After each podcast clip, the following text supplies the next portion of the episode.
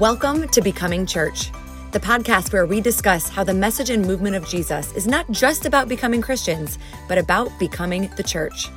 I'm your host, Kristen Mockler Young, and I'm so glad you are joining the conversation.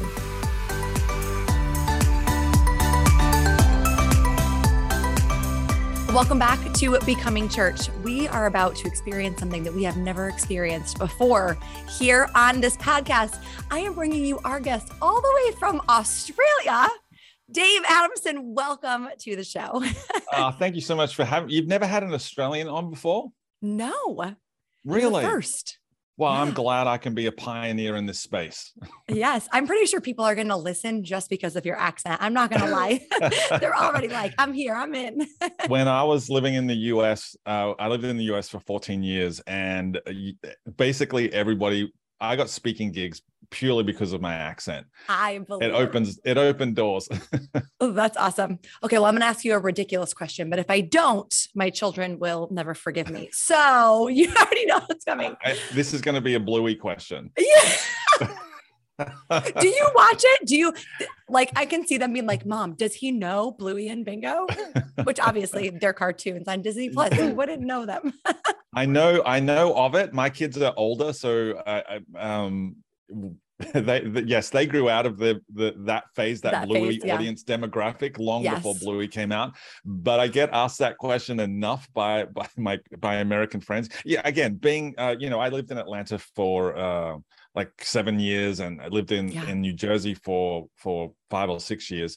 Um, and so I've got a lot of friends who are almost like family to me. And so they're constantly uh, I get asked the question about Bluey and yeah, uh, can you just please do a video for my kids and and and say, you know, they give me lines to say out of blue. It's it's actually hilarious. It's it's good. I, I like the fact that um, you know, something that is, you know, it's kind of a, a thing of pride. We we love that the fact that there's something that's created in Australia is having such a big impact on the next generation uh, right yeah. around the whole world. That's that that's kind of cool. It's what we're all trying to do not, as pastors, right? Yes, exactly. If only we were little blue cartoon dogs, maybe we could have more success sometimes with a larger demographic. yeah, that's awesome. Is it the phenomenon there that it is here? Oh, yeah, exactly the same. Um, well, is it it is. It's really big. I would say it's probably bigger in the in the US than it is in Australia for for yeah. two reasons. One, obviously the the accent is a huge part of that. Sure. But second, you know, what what what a lot of Americans don't understand or haven't haven't put together. Australia as a landmass is about the same size as the US. Um, Australia is a little bit taller, and the US is a little bit wider from a from, okay. a, from a country point of view but you know we've got like 26 million people here whereas you, all have 300 and what 320 million or something? Um and so just the market is a lot bigger there. So it feels yeah. like you know it's probably the same percentage of people in america as in australia uh, watch bluey but because the that number is so much larger it seems like it's so much bigger. Does that make sense? Yeah yeah, it does. Yeah. Well, yeah. if you have not watched it, and for anybody who's listening, I don't care if you have children or not, it is the most well written show that I have seen in years. Like Today's we will show is brought laugh. to you by Bluey. Yes, exactly. Disney Plus. Let's go.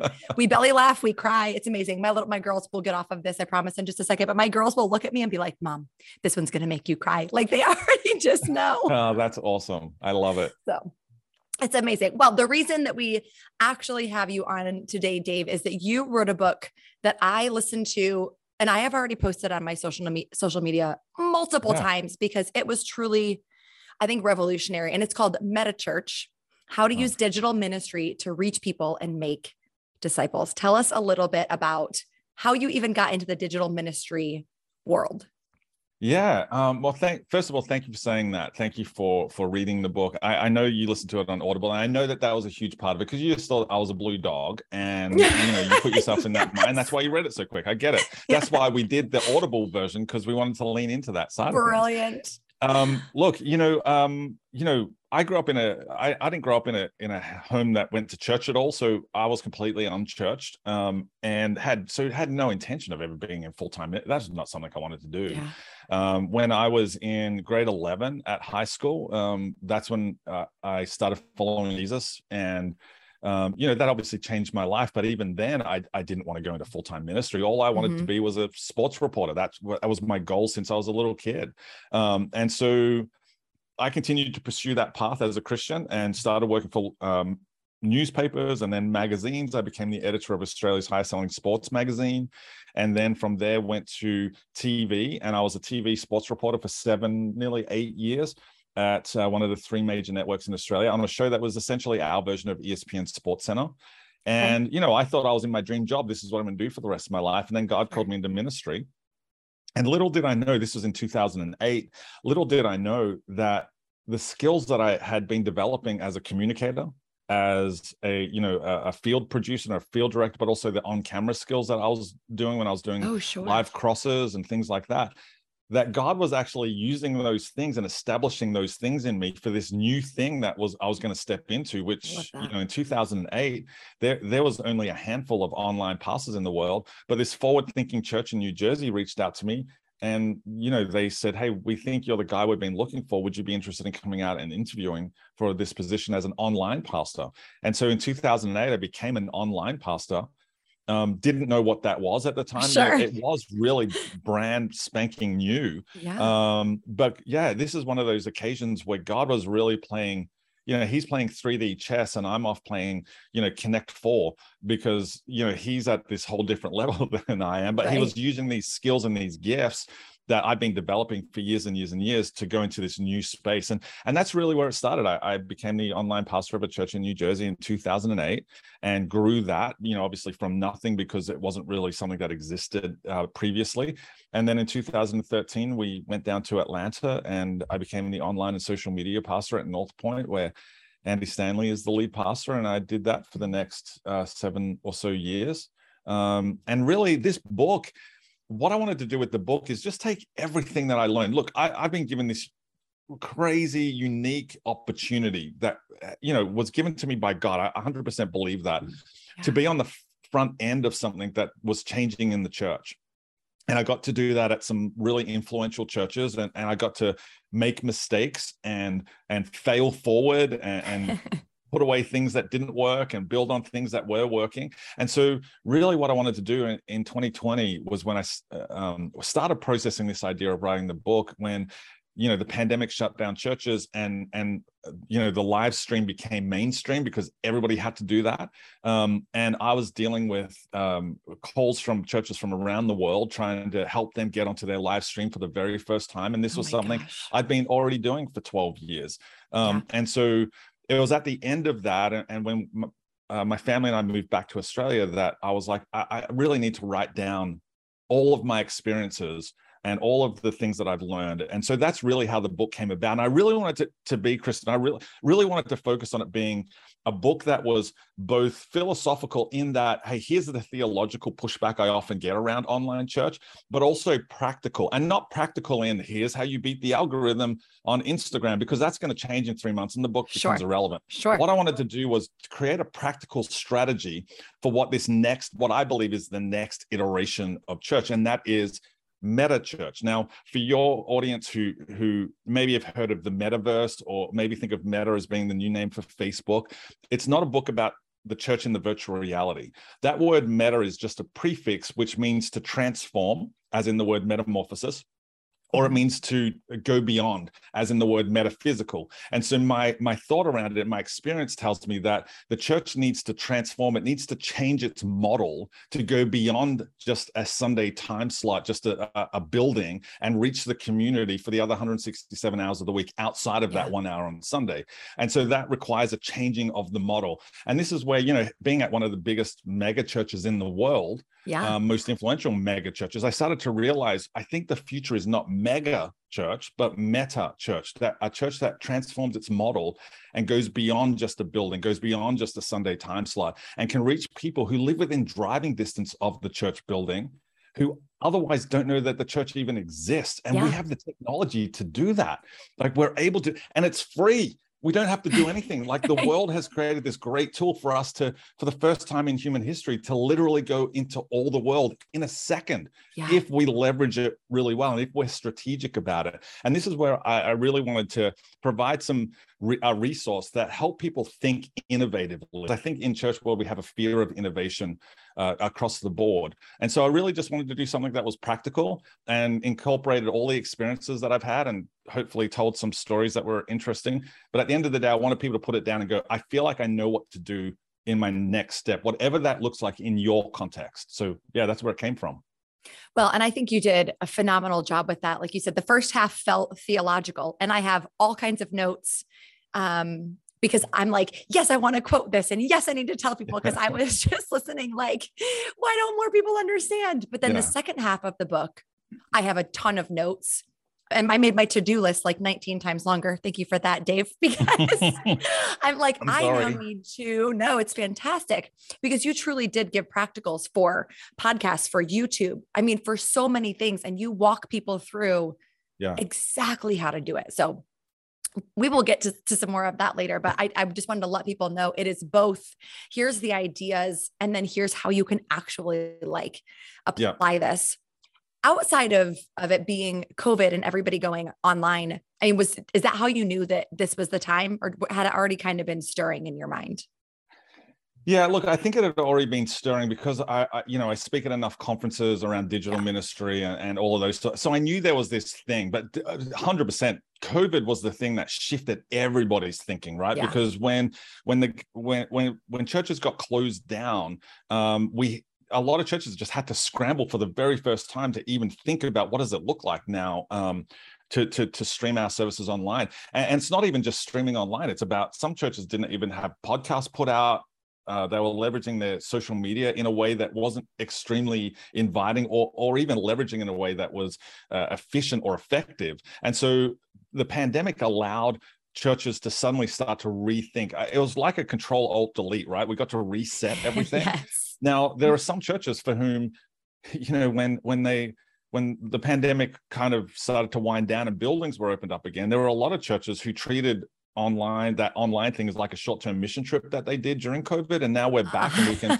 just go and so when they step back into their building they step back into time. There's certainly churches that did that and and you know i'm like that's okay like i'm i'm not just an advocate for online stuff. I'm on i'm an advocate for churches reaching the people in the community where god has called them to serve. And the pandemic allowed us this opportunity to reset and we also became super aware as church leaders of all the anxiety and the, and the relational issues within our local community and so for me it just seemed like there's there's not just a, a digital um, opportunity here. There's actually a relational opportunity, and leveraging digital technology allows us to be in those places where people are uh, continuing and enhancing their relationships, which is online it's on their on their cell phones so why don't we leverage these to actually connect with the people who live within driving distance of our building. Kristen this is the biggest lesson i've learned about online. In 2008 when we st- when i started as an online pastor i would go into my church leadership uh, every single week and give them reports. And the big thing that i was pushing constantly was this is how many people watch and this is how many countries they were watching from. We had 51 countries who are watching us and that was the win in 2008 right? Because yeah. we didn't really know what we were doing. Over the years my my philosophy around and my theology around this has changed. I'm a big believer that content uh, content is not king on social media. Context is king on social media. Mm. okay when explain you, that.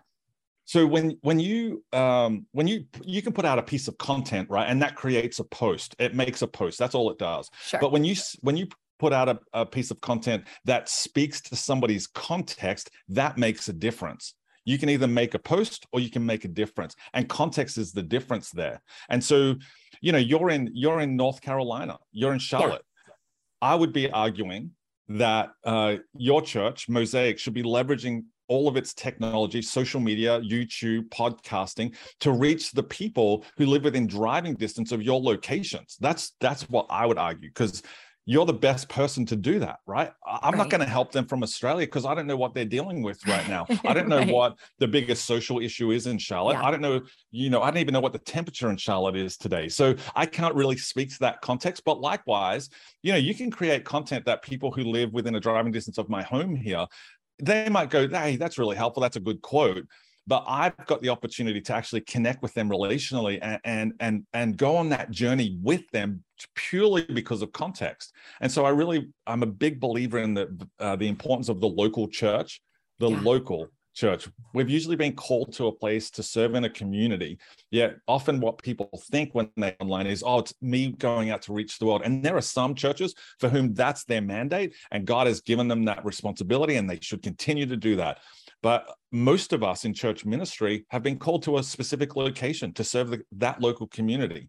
And we should be leveraging the technology available to us to reach people. And this is why I always say within driving distance of your building, what would that look like? It, it, if a church used that as their target audience for everything they put out online, that would change dramatically what they did. Oh, for um, sure. Um, because it would be much more, you know, audience focused and the context would become the most important thing. I think a lot of a lot of pastors, church leaders think that that's not enough, right? We have to like super go big or go home and if we're not reaching every single person then yeah. we've failed. Exactly. Yes. Now there are some some churches, some church leaders who have been given that platform. I 100% believe that. Sure. But I think the majority of us have been called to a local, and we're passionate about our local area, right? We're That's passionate we about where, where God. Live. Yeah. Exactly. That's why yeah. we established a church where we we live. We're building yeah. a community there. But too often, what I see on churches when I when I look at their social media and I look at the, what they're putting out onto YouTube and and those sorts of things, it, it's stuff that is so generic that it could be for anybody and it's not mm. targeted towards the people that God has called them specifically to reach. And so that's where I believe context is king uh, when it comes to social media, when it comes to any content that you put out online. The funny thing for me is, you know, you know this because uh, you're awesome at this. The church is a content creation machine. Yeah. Right. Well, you're writing messages all the time. You're creating podcasts all the time. There's YouTube videos. There's all this stuff that we create. And then you look at a church like Mosaic, your students, pastors are doing exactly the same thing. Then your kids' ministry people are doing exactly the same thing, creating yeah. all of this content constantly. What the church is not good at is distributing that content to the people who need it the most and so this part of this book is is about helping churches distribute that content in a way that reaches the people that god has called them to reach that they might not have thought about before we've got all this content and you know you, I know you experience this. I'm t- I feel like I'm preaching to the choir with you. But, no, I love but, it. You know, you preach these awesome messages at Mosaic, and you then as a church you guys put it out onto youtube to reach a wider audience and that you you understand already that that becomes an evergreen piece of content that yeah, right. doesn't have a shelf life like it does in a building you know right. if the and, and that works not just for messages it works for discipleship across the board right because if the discipleship if our discipleship strategy is as a church is limited to the seating capacity of our church, then we've missed an opportunity to do what God has called us to do. So yeah. going, which is going to all the world and make disciples. I would just argue that as mosaic, I don't want to put this on you if, if this is not right, but I would say no, you've been called it. to go into Charlotte and make disciples. Yeah. That's the first port of call. This is what I love about Jesus. He was so strategic. Go here, then here, then there. Yeah. Um, sometimes we go, well, we're going to go there first, and then we'll work our way backwards. And I think we, isn't it funny that Jesus had the best social media strategy, you know, two thousand yeah. years ago, and we yeah. just now, but we're trying to skip ahead and go, well, you know, I've got YouTube, I can go into all the world now, so I'm going to do that first. And I feel like Jesus going, no, no, no, no, come back, come back to let's just let's just focus on Jerusalem first, and whatever yeah. our Jerusalem is, let's just do that first, and then we'll take the next steps. Yeah. Well, and that's why I was so excited to have you on the podcast after reading Meta Church, because I mean, that's the whole idea of this podcast being called Becoming Church. That's why it's not the Mosaic Church podcast. We do have that yeah. also where we put all the messages and whatnot, but we really are trying to pastor our people and teach our people to be the church outside yeah. of, like you've said a hundred times, Brilliant. one hour on Sundays in one location, you know, yeah. um, which is too why I wanted to be able to have this conversation with you because I'm like, how can I help you get this message out there? Because I think it is so important. But I also feel like there's so much pushback, like the, the idea of change, yeah. right? And and we'll get into the practicals of all the tech in a minute, but the idea of change within the church, within religion in and of itself is like you have some people that love it, but I feel like there are so many people yeah. that are like this is the you know this is the enemy. You had a quote you said if we remain unwilling to reimagine our approach to church people will do it for us. Yeah. Okay yeah. will you explain your thinking there and also what the danger is in that Yeah, look, um, for, for me, if I can like go beyond the book and, and tell you my Please. personal experience right Please. now, right? So, so I live in a culture in Australia that is 97, uh, sorry, 93% unchurched. Only 7% wow. of Australians would say that they would identify as Christian and would say that they go to church on a, on a regular basis. So those 93% of people who live like I'm for the people who are listening, right? I'm looking out my window now, looking at the houses around me. And, and knowing that 93% of the people who live in the houses around me don't know Jesus and, and and they they don't go to church but i guarantee you they have a perception of the church They've, oh, sure. they've got an imagined, this is what I imagine church is like. And that's what I mean by that. They're, they're reimagining church for us because they've already got a perspective of what Christians are like and what Jesus is like and what church is like. And it's incumbent upon us as church leaders to change that perspective. Because let's be honest, their perspective is not the actual perspective. Their perspective is, is not real, not the reality. They probably think, but it's Christians, their reality. It's their reality. That yeah. you know, I, every time I talk about this with with uh, my unchurched friends, they think the church is just against everything. Christians are against everything, and I'm always like, well, you know, the most famous Bible verse in the world starts with the word "for," right? For God so what if Christians were known for what we were for? What if the people around me who who aren't Christians, what if their view of Christians were, you know what? I don't know if I agree with what that Dave Adamson guy says and believes, but I want my kids. I, I'm I'm a business owner and I want I want to hire his daughters because they are the most generous, compassionate, uh, integrity filled people in our local community. Hey, I don't know if I agree with what Dave Adamson say, sings about when he's at, at, church and, and what he talks about about Jesus on his Instagram posts, but you know what? I want my sons to marry his daughters because I know they're going to be part of a family that is generous and compassionate and, and, and a loving and a community. Wouldn't that be awesome yeah. if that was our reputation? But our reputation isn't that. And that's what I mean by reimagining what it, we, we need to reimagine, help people reimagine what church is by being in the community. And this is the thing. You know, Chris, if you go to a party and you get introduced to somebody for the first time, and all they do is talk to you about themselves, how good they are, how good the things they're doing is, and and here's all the achievements that I've I've had in the past week. You would probably like walk away after a couple, be polite because you're a polite sure. person, but you would probably walk away and go, well, I don't want to have a conversation with that person again." right. Yet you look at church social media, and that's what we do, right? We like a bulletin board of, yeah yes right. we only talk about ourselves and how good oh my gosh our service was the best i'm so disappointed you missed it but what if we started talking about the local community and started saying hey local high school in charlotte won the high school football championship. Let's cheer them on. Hey, today we're praying for all of the emergency services uh, leaders in in Charlotte? What if we talked about the things that are happening in the in the community? This is the community festival that's going on. This is the library. This is the hey, here's ten things you can do in Charlotte on a rainy day. Hey, it's snowing in Charlotte. Here's the best sightseeing spots for families. Like those sorts of things are actually yeah. helpful to the local community, and it lets the community know that the church is there. And the idea behind this is you want the local community to know that your church is there to be happy that your church is there and right. to be better off because your church is there. So but what we post on social media is just about ourselves. Look at us, look what we did. This Sunday is going to be the best Sunday ever because Pastor Christian Kristen is writing a message. She's going to present the best message of her life. Your relationships are going to be restored. You're going to lose 50 pounds. You're going to grow new hair if you're bald. Um, you're going to find a, a, spouse if you haven't got one. Like that's how we kind of right. sell our church right. services when we could be just real about it and go, hey, this Sunday at church, Pastor Kristen's delivering a message and she's going to give you three things you can do to improve every relationship in your life. I would go, oh, I want to go to that. I, sure. I, I want, I, yeah. I need some help with my relationships. I'm going to do that if you understand that they're the needs that people have in the in the community this is comes down to relevance for me we have this idea in church that relevance is smoke machines moving lights uh-huh. cool i was going to say music yes deep, For, like yep t-shirts yeah. right skinny jeans whatever it might be yeah. right but relevance is meeting somebody's need in the moment that they have it if i'm if i'm in the middle of uh, the ocean and I've been stranded in the ocean with just a life vest for a week and I'm starving and I'm on the edge of death. And Kristen, you show up in a boat and you Yeah. pull me in and you give me a drink of water, I don't care what brand of water you give me. I don't care what type of boat you've. You are the most relevant person in the world to me because you've given me the thing that I need most, right? Yeah. I don't care what brand of crackers you give me.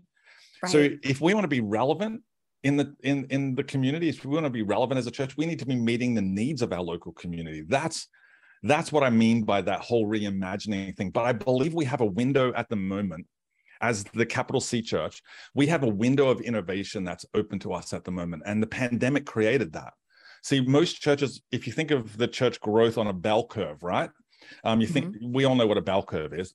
Um, for the people listening, I'm literally drawing it in my in the air right now as if Kristen doesn't know what a bell curve is.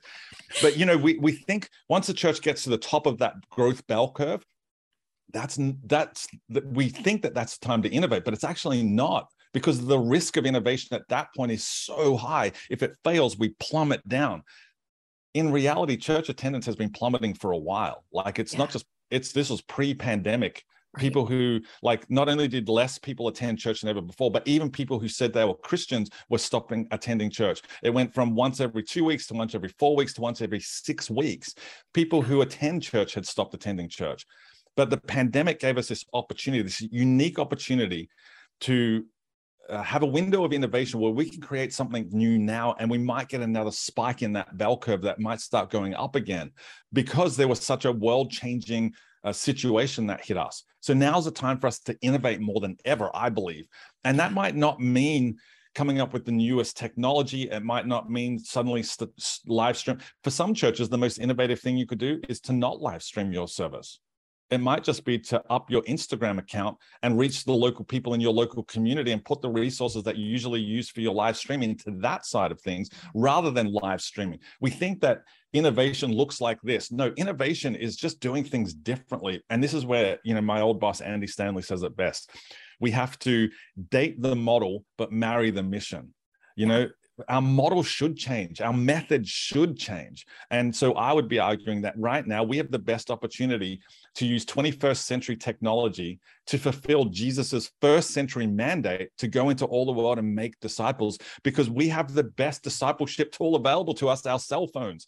Like Yeah. people have in their pocket church leaders listening to this the people who live within a driving distance of your building have in their pocket every single day and have at arm's reach every day. 91% of adults have their phone within arm's reach all day What they have there exactly right Mhm. what they have Yep. there is a pulpit a a small group a worship team and an offering plate in their pocket Yeah. we just need to be able uh, understand how we can and be strategic in how we leverage that how we connect with them via that and it's not coming out asking them to give straight away it's letting them know we understand the context that you live in and we're here to help you get better at life we're here to help you get better at your relationships we're he- like helping them in that way is the front door into the church i believe yeah. Wow.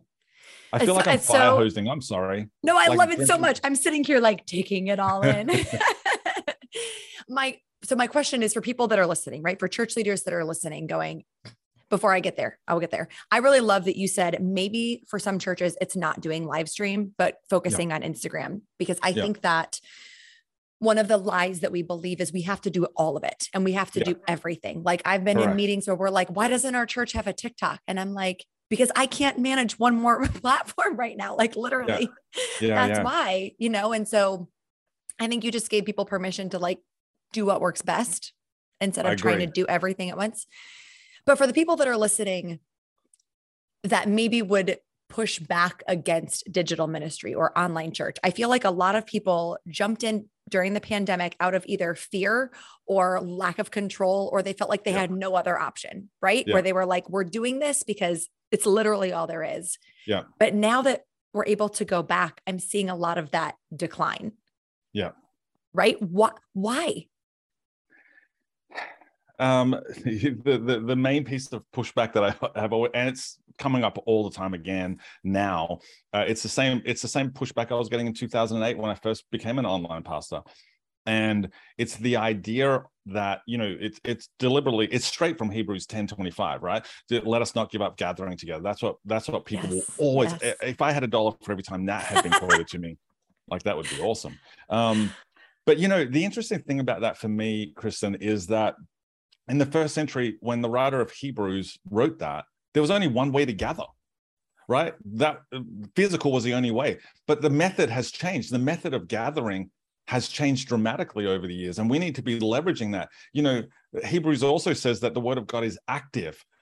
That means that it's constantly uh, it's relevant in every cultural context in every situation in every time. Like just because it was written in the first century we we all know that god's word is still alive right now but that idea we don't want to believe that when it comes to hebrews 10 25 and the reason we don't want to believe it when it comes to hebrews 10 25 if i can get really really brutal here is i think for too long in church world we have measured our success as church leaders and we've measured our self-esteem and our self-worth by the number of people who are sitting in mm-hmm. front of us. And we over we biblical we we spiritualize that by quoting hebrews 10 25 but really it's about serving us. Yeah. And if we really want to reach the community there, there are so many unchurched people who live around church buildings and if we want to really reach them i think we need to have a new a new unit of measurement. And that doesn't mean that hebrews 10 25 comes undone. No because i do believe we need to gather together. This is the thing i've never met an online pastor myself included who believes that online could or should replace on site. We don't say that. It's an enhancement right. to. It's a both that's and. what it is for me. Yeah it's a Yeah. both and world that we live in and and that's where hebrews 10 25 for me is not pushback anymore. It's just like well let's talk about where you're getting your self-esteem from and and, and how you're measuring the success of your church because the success of your church shouldn't just be the number of people who are sitting in seats but it should be the life change that's happening. How many people are engaged with your church? How many people are in small groups? How many people are serving in your church? How many people are serving in the community because of their service in your church? How many people are financially you know have a financial plan to support your these are the things that we should be marking as engagement and that can happen online or on site and it's funny you know micah says that we need to bring the whole tithe into the storehouse right so that implies the only offerings we should be accepting in church is the ones that get put physically in the plate no but we're all open to no you what you use you cash out Venmo money you Venmo me money you do it direct Yes. we're all happy with online giving but online Uh-huh. attendance takes a swing at that point. And so for me, the Bible verse that I typically come back to when it comes to countering, I guess that is Acts, you know, Acts 2 uh, 47, which says, you know, which is the verse that every pastor loves. Oh my gosh, we love it because every day God added to the number those who are being Uh-huh. saved. Yes, we want that. That's our that's our home run, that's our north star. But Acts 2:46 says, and they met together every day. So we want the Acts 247 payoff, but we're not willing to pull in, put in the Acts 246 work. But Yeah. guess what? Technology allows us to do that right now. We can post we can post daily Bible devotions for our church community and meet with them every day online, whether that's in a Zoom prayer room, which you know Mark Batterson's church is doing, has started doing during the pandemic and has continued to do. They call it the upper Zoom, best name ever. Um, hilarious So they do a, a the whole church gets together and prays every Tuesday at at some weird hour like 7 14 a.m. or something. Yeah. Like there's little things like that that we can do that create these touch points so that we can gather together every day with the people who are in our church community so that God will ultimately add to our number those who are being saved. But it, it comes about only if we start to do those things strategically. It doesn't come back by us wishful thinking. Um, Sure. We have to actually be strategic about it and do stuff, uh, some things. You know that I've, I've quoted this a couple times uh, uh, while we've been talking. Go into all the world, right? Go into all the Yeah. world. I did this huge research from the Hebrew and the Greek of that word "go," and did you know that it actually means to go? That's all it means. It just means go. It, it actually just just do it. Just do. That's literally what it implies is to just start doing it. So we I, I really believe we have to start doing some things around this technology in this space to make those connections every single day. And we have a great opportunity to do it. Now to your point right? Not every church has the resources to do that on a consistent basis so we have to figure out the things that are working and what's working right now and i know like in the book i talk a lot about youtube for me, if I was to say to a church, you know, if somebody's listening to this going, that's great, I agree. What do I do next? What, what's the Yeah. first thing I can do? I don't have many resources. Maybe I'm a, a pastor of a church and, and I'm the only person on staff, or maybe it's me and one other person who's half time, right? I would be saying the thing that I would focus on first and foremost, the, the, the biggest priority for me would be to do short form vertical video. That's and this has changed since I wrote the book. It's honestly yeah. changed in the last couple of months. I think short form vertical video is the way of the future, and every church pastor needs to be getting on that. It's not overproduced stuff. It's it, it's just it's not highly produced. It's highly authentic, and so that yeah. might look like just getting your cam, you know, your phone out and holding it vertical and just doing a quick video that says, "Hey, church, um, hi, people of uh, of Charlotte. I just wanted to let you know I'm praying for you guys right now, and specifically, I feel like I need to be praying about these four things, and I hope you'll join me in prayer." Like something like that, and posting that to YouTube as a YouTube short, or to TikTok, or to Instagram as an yeah. Instagram reel. That's the sort of thing that's getting a lot of traction at the moment. If all churches did was that, that would make yeah. a huge difference in connecting with the local community, but make it contextualized to where God has called you to serve. That makes sense. And in short form, just for practicalities, is what, like three minutes or less, right? Or not quite that short? Yeah, you know, I'm a big advocate for three minutes or less. Um, when it comes to YouTube Shorts, it has to be 60 seconds. Yeah. Um, so it can be even shorter again. Um, yeah. And I, you know, somebody asked me the other day, hey, what are the top um, three platforms that you would suggest any church leader use uh, in priority order. And I said YouTube Shorts, TikTok, YouTube. And tr- YouTube is different to YouTube Shorts, right? Yeah. And people were like, well, what would be fourth and fifth then? And I said Facebook and Instagram in that order YouTube Shorts, TikTok, YouTube, Facebook, Instagram. And Instagram for me has plummeted from number one to number five. And the reason okay. for that is algorithmically, Instagram at the moment doesn't really know what they're doing because they're trying no. they're trying to get into the short form vertical video space and they're right. just not doing as good. The reason that YouTube Shorts is number 1 for me is people understand YouTube. I think a lot of churches understand YouTube more than they understand TikTok. Yeah. But YouTube Shorts like YouTube, is a search engine. So it's searchable. You can find that content that you need. Um, and so this is a big part of what I write in the book as well about this zero moment of truth, right? When people have a question, they're not going to the yes. church to find answers, they're going to Google to find answers. And so we need to be, in, as church leaders, in that Google space with answers to the questions. And because Google owns YouTube, Google will always throw up YouTube videos as the answer to those questions. Kristen, one of the great things, can I tell you something really excited? I'm so excited about. Yeah. I'm working with a with an organization in Australia called Alpha Australia. Alpha is a pretty well-known uh, brand in Christian circles. It's a have you heard of Alpha? It's a short form, no. it's a oh, it's like a uh, introduction to, to faith series that came out of England um, it's a it's a six week course that churches can put on. Anyway, cool. with Alpha Australia, I'm helping them with their YouTube. And what we decided to do, what the strategy is, we we we found that uh, my team and I we researched the top 100 most highly searched faith questions: Jesus, Bible, God, faith, church. You know, most highly searched faith questions in Australia, geotagged to Australia. And so we wrote out this hundred list uh, list of hundred top 100 questions that unchurched people are asking, and we're creating two to three minute pieces of content that answer those questions. Now, it's funny, right? Every some of the questions are like, could Jesus cook a burrito so hot that Jesus couldn't eat it? That's one no. of the questions. But then there's other questions like, is masturbation a sin? Um, yeah. Uh, questions like, if I have tattoos, can I get into heaven? Like these are genuine questions that people are asking. That's the obstacle for them getting to faith. And this organization, Alpha Australia, is answering those 100 questions in short videos. And I keep saying to church leaders, find the 50 most highly searched faith questions in your era in Charlotte. You find 50 of you find those 50 questions, add in Easter and Christmas, you've got a year's worth of content. Yeah. We package series up because we think that that's how we're supposed to do things. And I'm not saying that we shouldn't. We that's still a, a great approach to teaching, right? Sure. But imagine if you found the 50 top questions in Charlotte that people have, and you wrote a message for each one of those questions, and then you add Christmas and Easter to it. How much more helpful is that to the unchurched people who live within Charlotte and who live within driving distance of Mosaic? Like that, and that's yeah. pretty simple to do, and you can do that for free. You know, use yeah. Google to Google auto prompt to literally find those questions because they're geotag searches. So it's really easy to do. And anyway, these are just things that I think churches can do to leverage technology beyond just that. Well, I'm streaming my services, so I'm doing everything I can. There's other things you can be doing which might be more helpful. Yeah.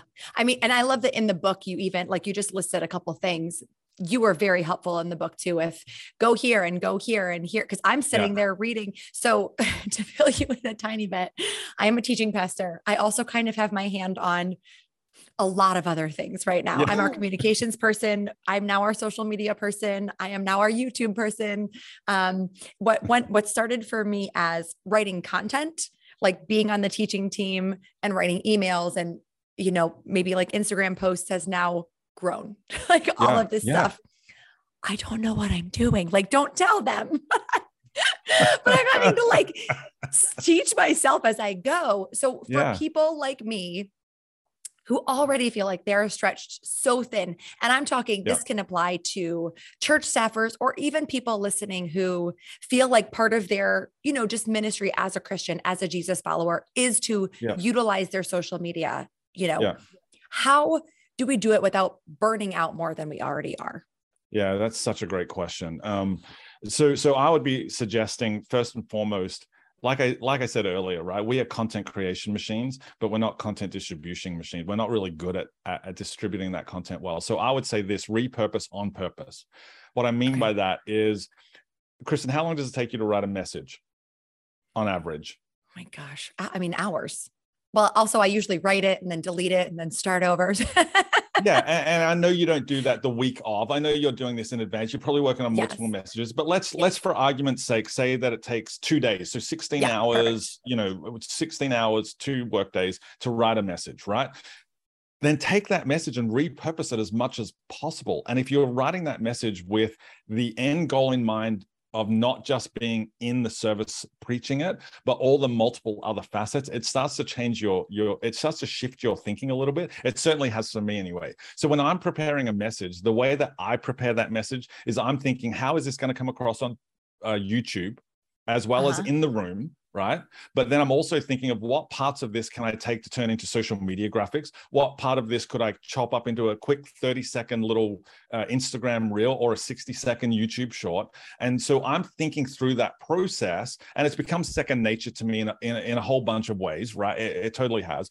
But I'm not creating multiple pieces of content at that point. I'm creating one piece of pillar content, and then I'm uh, breaking that up for individual platforms during the week so that it gets distributed in a different way because yeah. people are accessing content in different ways. Some people some people prefer podcasts like podcast audience has increased year on year since 2016 and the reason for that is we multitask so right. you know our, even just taking that message and turning it into a podcast is super helpful. But then how we leverage that podcast to connect people to our church. Hey, if you like more content like this, you should go to blah, blah, blah, whatever that might yeah. be. Even little things like that are, are, are huge.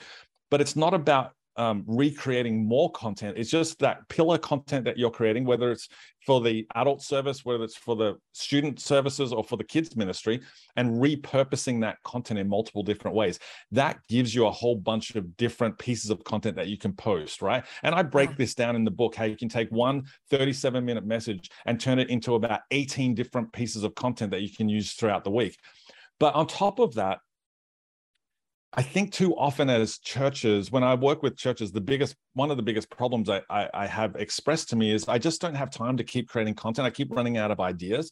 I think we feel this pressure to always be posting uh, content when I think the best thing that a lot of us can do is just to respond to content that's out there already. So what if we went into you live in Charlotte. Um, and you, your church is in Charlotte. What is a restaurant in Charlotte that you absolutely love? I'm going to do a live example here. Well, like you um, and your husband Velvet Taco. date night go to where is it?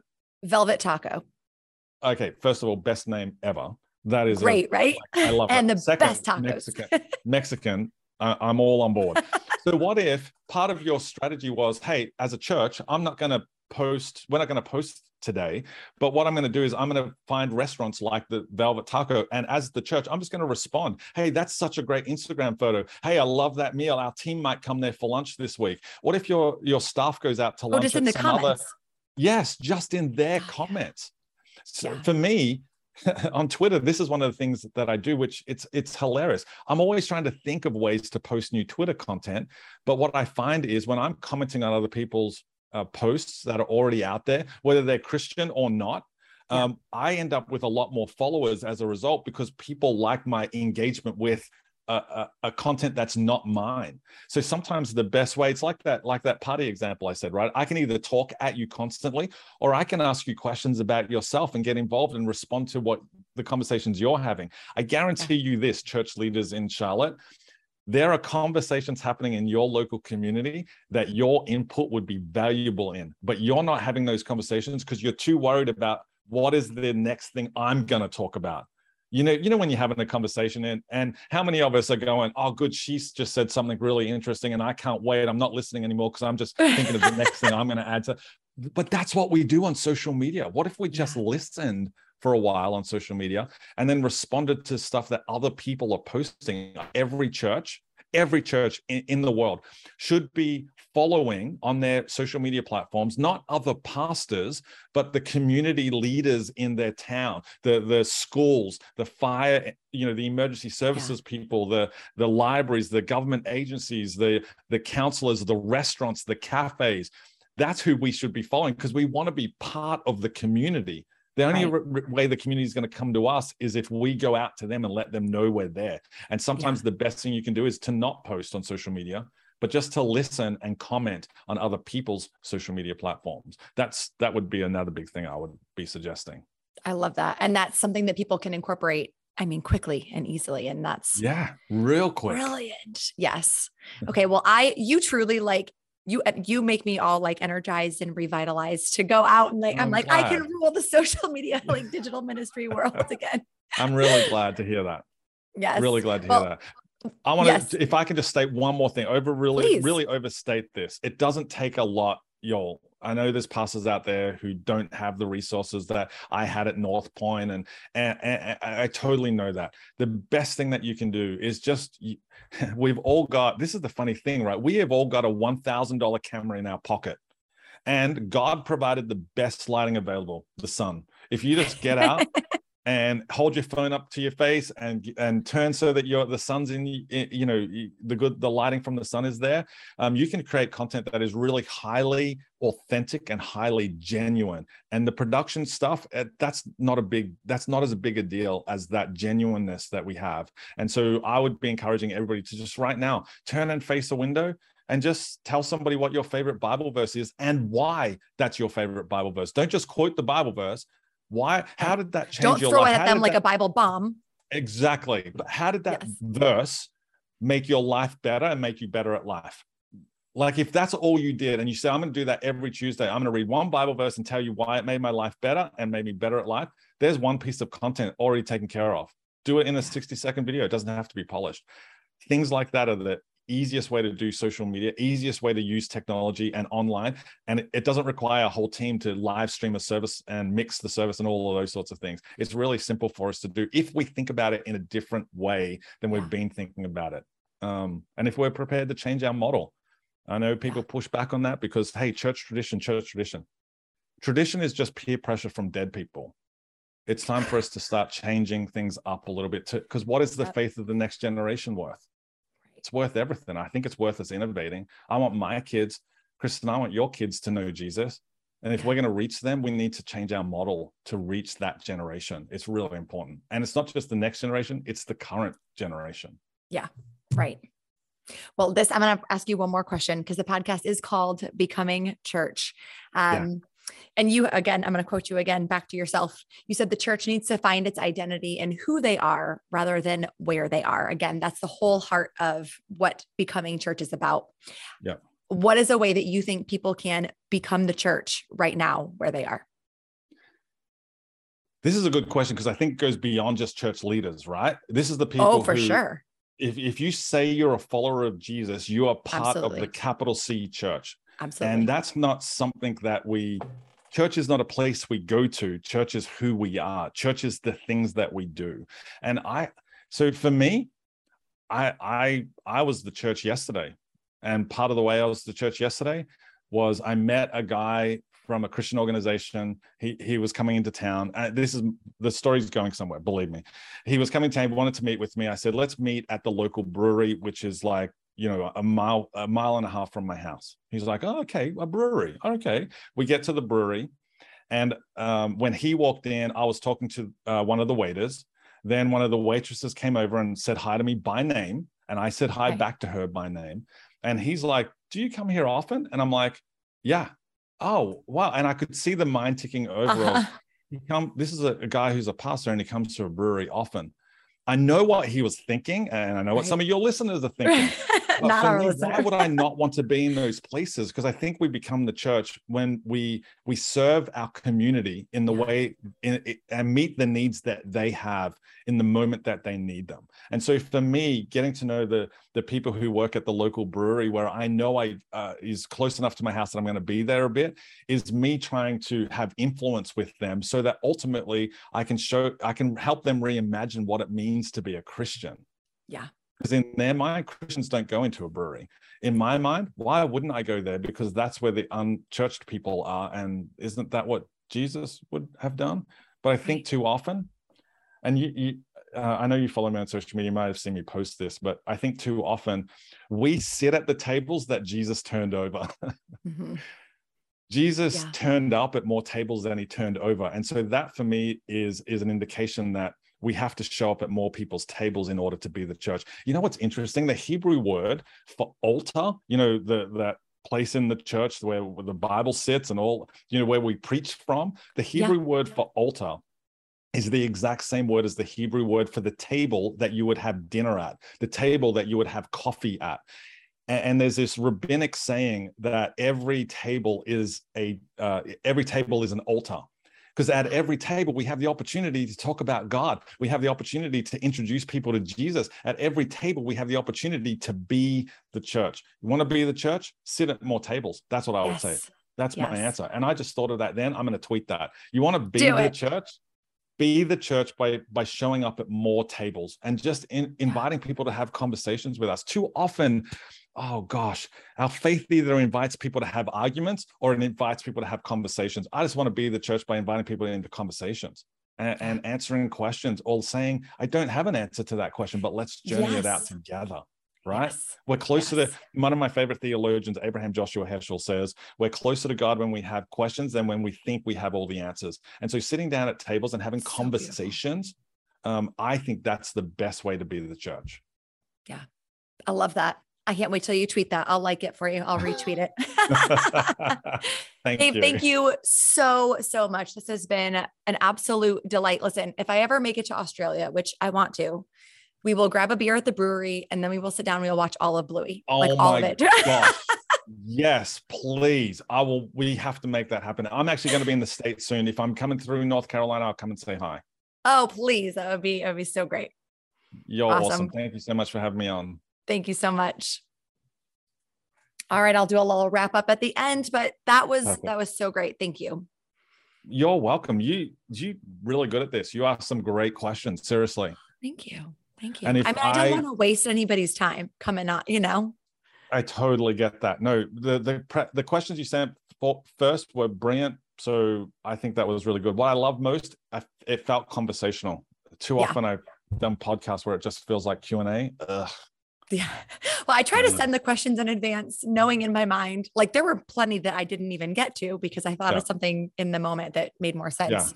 Yeah. Um, I'll have to tell you real quick and then I'll let you go. Upper Zoom, by the way, is one of the best. That's amazing. We started something, we go live three days a week on Instagram and on Facebook. Yeah. And it started in the pandemic, but we're still doing it. And basically, we were like, how do we do a morning devotion to like breathe life into people in the morning Yeah. and make it like a social thing? Because they talk to each other in the comments and they engage. Yeah. And so we call it morning breath. So we have morning breath. I love it. We have morning breath three days a week. Yeah. I love that. Do you tweet that out? I want to be part of that.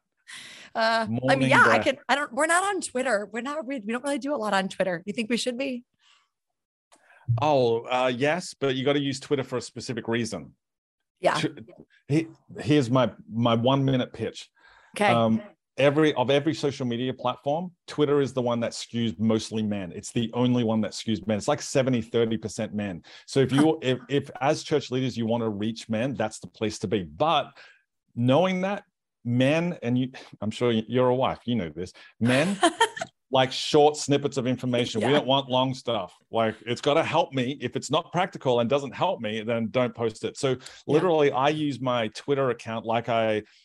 Google has done a whole bunch of uh, research around what people are searching for during the day, and it's funny from 6 a.m. till about 9 a.m. What people search for most on Google is short snippets of information. They want the news headlines, the sports scores, um, you know the traffic uh, updates the the weather so they can make decisions about their day that's how i try to use twitter those short pieces of information that people could apply to make get them through the day so if, if your church wants to reach men that's a great place for you to be for sure okay. I mean i can tweet out hey mosaic we have morning breath three days a week. I could do that. Tweet that out. yeah you've got a twitter account right?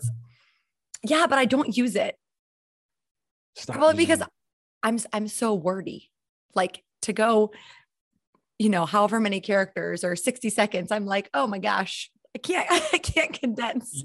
So this Twitter has helped me from that point of view of condense. Like I'm a writer by trade, right? So I'm right. used to write it, but it's made me uh, make things shorter.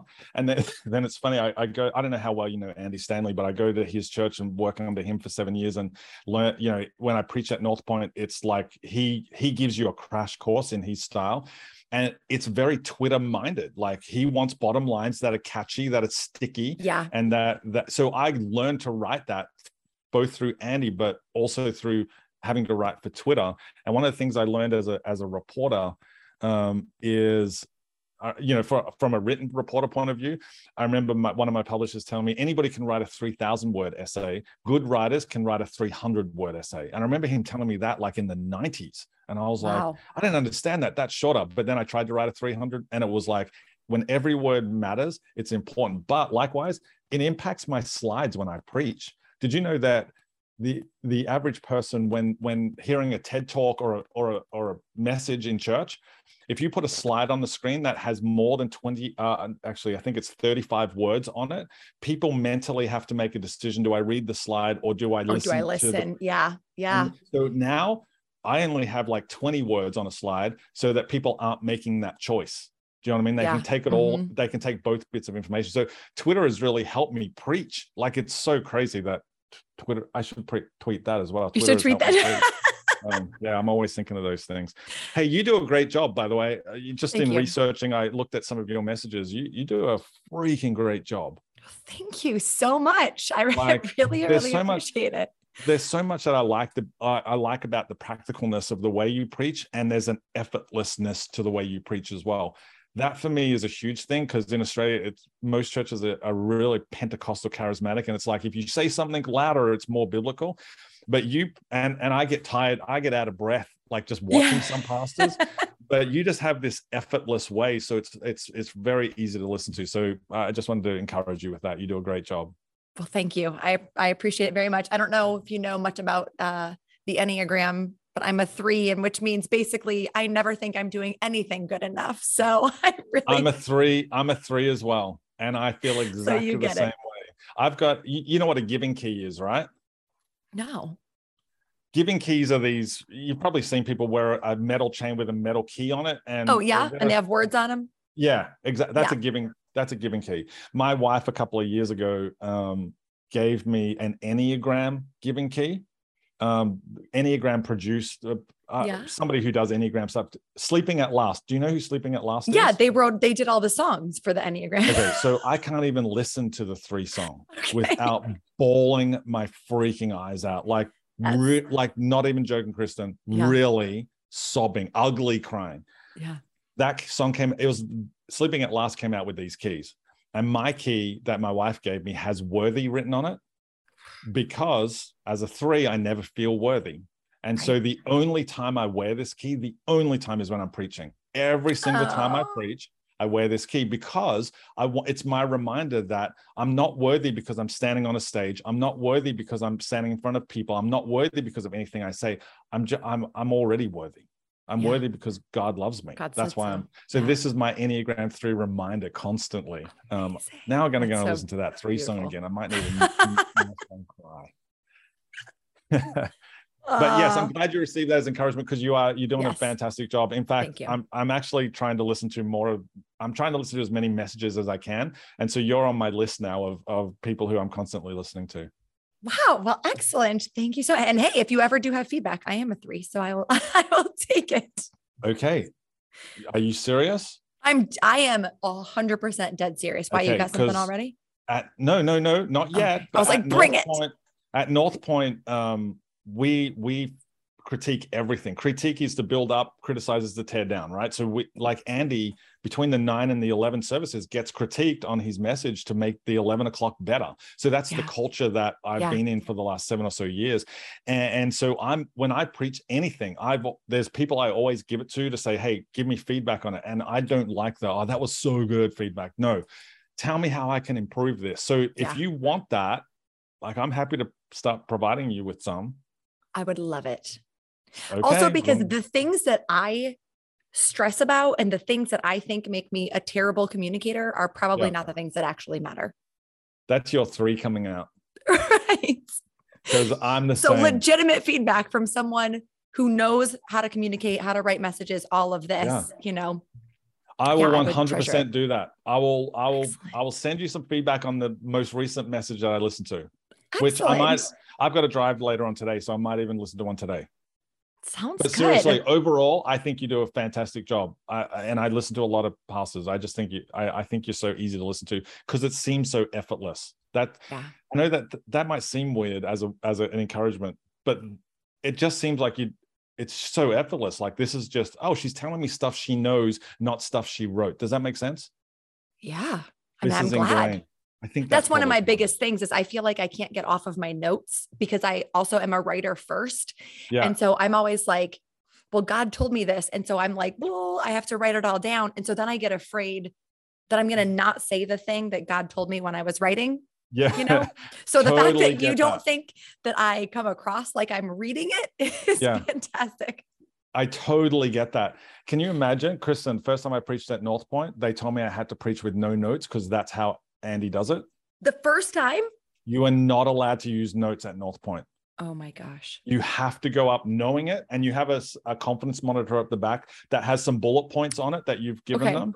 But, but oof, I'm used to having my notes as my backup yeah. so that I, I get the wording just right, just the way that I got it received from God. I'm going to say exactly. But it, it's, it's, yeah, I'll give you some feedback. I'm more than happy to do that. Hey, and Thank if there's so anything I can do to help you guys, um, please don't hesitate to reach out. Um, like this is, I just want to help as many churches as I can. So if I can help Thank Mosaic you. in any way, do not hesitate to email, reach out, whatever.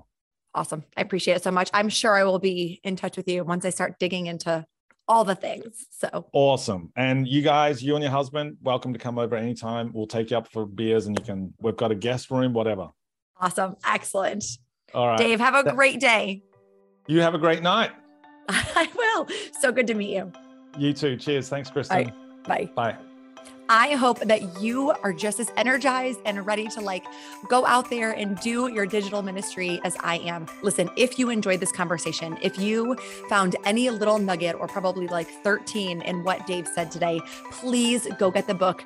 Meta Church, not only does he give practicals, but there are PDF downloads, there are step by step things. It is so, so helpful as someone who just wants to utilize social media in a way of becoming the church to people around them.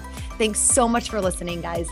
We will link up all of Dave's things, the book, where you can follow him on social media, and maybe a link to Bluey in the show notes. We'll talk to you next time.